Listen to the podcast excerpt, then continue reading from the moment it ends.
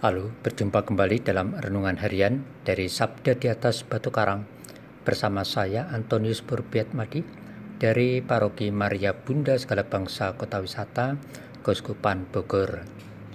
Saudara-saudari yang terkasih, hari ini Rabu tanggal 23 Maret adalah hari biasa Prapaskah pekan ketiga. Hari ini gereja memperingati Santo Alfonsus Toribio dari Mongrovejo seorang uskup, Santa Sibilina Biscosi, seorang pengaku iman, dan Santo Dismas, seorang pengaku iman.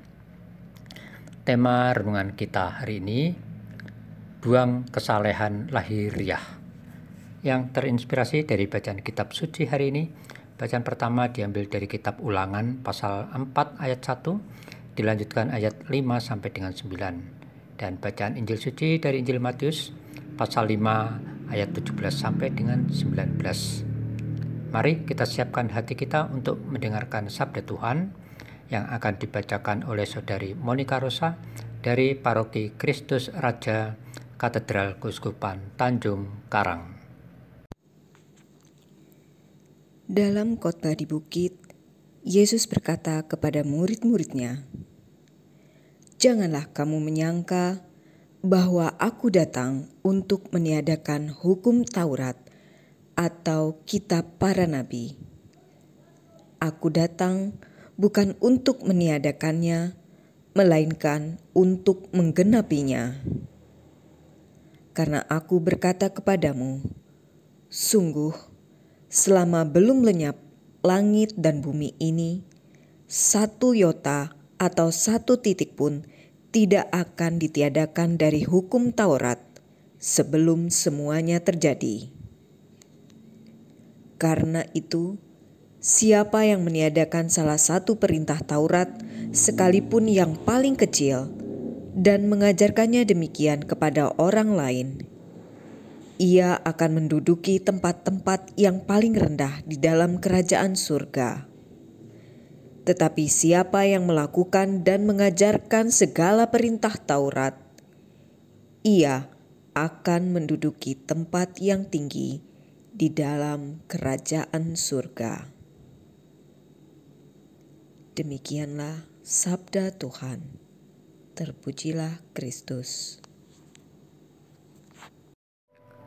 Saudara-saudari yang terkasih, dalam bacaan Injil pada hari ini, Yesus mengatakan kepada banyak orang bahwa hukum Taurat atau adat istiadat yang ada itu adalah untuk tuntunan hidup beragama maupun bermasyarakat. Terhadap hukum Taurat yang ada, Yesus menegaskan bahwa ia datang tidak untuk meniadakan hukum atau adat istiadat yang baik itu, tetapi untuk melaksanakan atau menggenapinya. Jadi, Taurat itu janganlah dijadikan sebagai semacam prasasti mati, tetapi sungguh-sungguh sebagai tuntunan untuk hidup yang benar sesuai dengan yang dituliskan dalam kitab Taurat. Yesus datang untuk memberi contoh pelaksanaan dari hukum Taurat tersebut.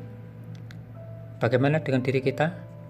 Apakah sabda Tuhan dalam kitab suci, dalam Injil selalu kita laksanakan? Dan apakah kita setiap kali memberikan pengajaran tentang beriman, apakah kita sendiri juga melaksanakannya? Saudara-saudari yang terkasih, kita sering kali terpukau dan terpaku dalam hal-hal yang sifatnya lahiriah. Misalnya ditampakkan dalam rajinnya mengikuti perayaan Ekaristi, berdoa, membaca kitab suci, ikut kategorial ini itu dan sebagainya. Kegiatan semacam itu adalah baik. Namun, sering kali sikap demikian itu tidak diimbangi dengan sikap perbuatan nyata yang baik sesuai dengan apa yang kita lakukan dari perayaan karite, berdoa, dan sebagainya. Misalnya saja, kita suka menghindar jika ditagih iuran RT RW atau lingkungan, hutang yang tidak dibayar-bayar, dan sebagainya. Semoga di masa prapaskah ini kita dapat mengerti maksud sabda Tuhan hari ini bahwa hidup beriman kita hendaknya tidak dikitari dengan kesalehan agamis yang lahiriah, melainkan sungguh-sungguh perbuatan nyata yang didasari akan sabda dan kehendak Tuhan.